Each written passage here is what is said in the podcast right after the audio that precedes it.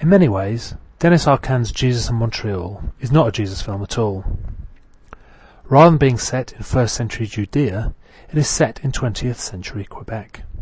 And the film is not so much directly about Jesus as about Daniel, a young actor who plays him in a revised Easter Passion play. Daniel has been commissioned by Father Leclerc to revise his church's tired old Passion play and produce a new version. Daniel spends hours in research, talks with theologians, and gathers a troupe of four fellow actors Constance, Leclerc's mistress, glamorous model Mireille, and two voiceover actors, Martin and Rene.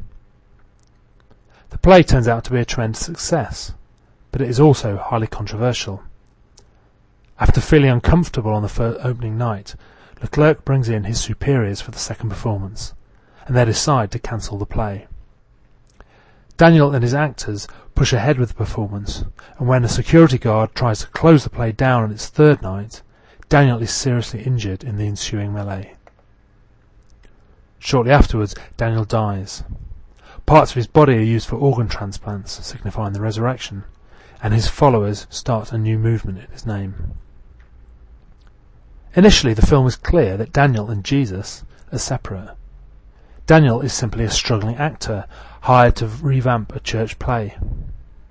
It is not long, however, before various points of comparison are introduced, and Daniel's life starts to become more and more like Jesus. Another actor plays down his own ability and declares that it is Daniel who is the greater.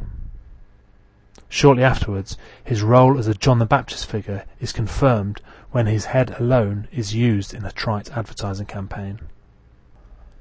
Daniel selects his followers from unlikely places and gains great devotion from them. When in the play he performs a miracle, a woman cries out as if he is Jesus. Already there are some who cannot tell them apart. Mireille washes Jesus' head, and when she is abused by an advertising exec, he chases everyone out of the theatre. Daniel is welcomed triumphantly into the media world, but clashes with the religious authorities. He is arrested and tried, yet confusion arises as to his guilt. A slick lawyer takes him to a high place and offers him the world. To best understand this film, it has to be seen in the context of two of Denys Arcand's other works. Three years earlier, Arcand directed The Decline of the American Empire, which focused on a group of university professors obsessed by their own sexual conquests. Quebec's corruption at the edge of the American empire is typified by the banality of its intellectuals and suggests that the empire is on its way down. Aside from the thematic similarities that tend to be found when looking at many directors' bodies of work, the two films did not, at that stage, appear to be greatly related. All that changed with the release in 2003 of The Barbarian Invasions. On the surface, the film is simply a sequel to The Decline of the American Empire. It features the same characters, played by the same actors of the earlier film, almost 20 years after they were first introduced. However, whilst the film is most concerned with these actors, it also features at least four of the actors from Jesus of Montreal, in significantly similar roles. Johanne Marie Tremblay, who plays Constance in the earlier film, also plays a Christian woman with the identical name here. Gilles Pelletier again plays a jaded priest. Whilst we are not told his name, his sense of resignation and his ambivalence about his role in the church is acted with all the mannerisms that so typified Father Leclerc. Finally, two of the more minor characters play similar roles to those of the earlier film as well.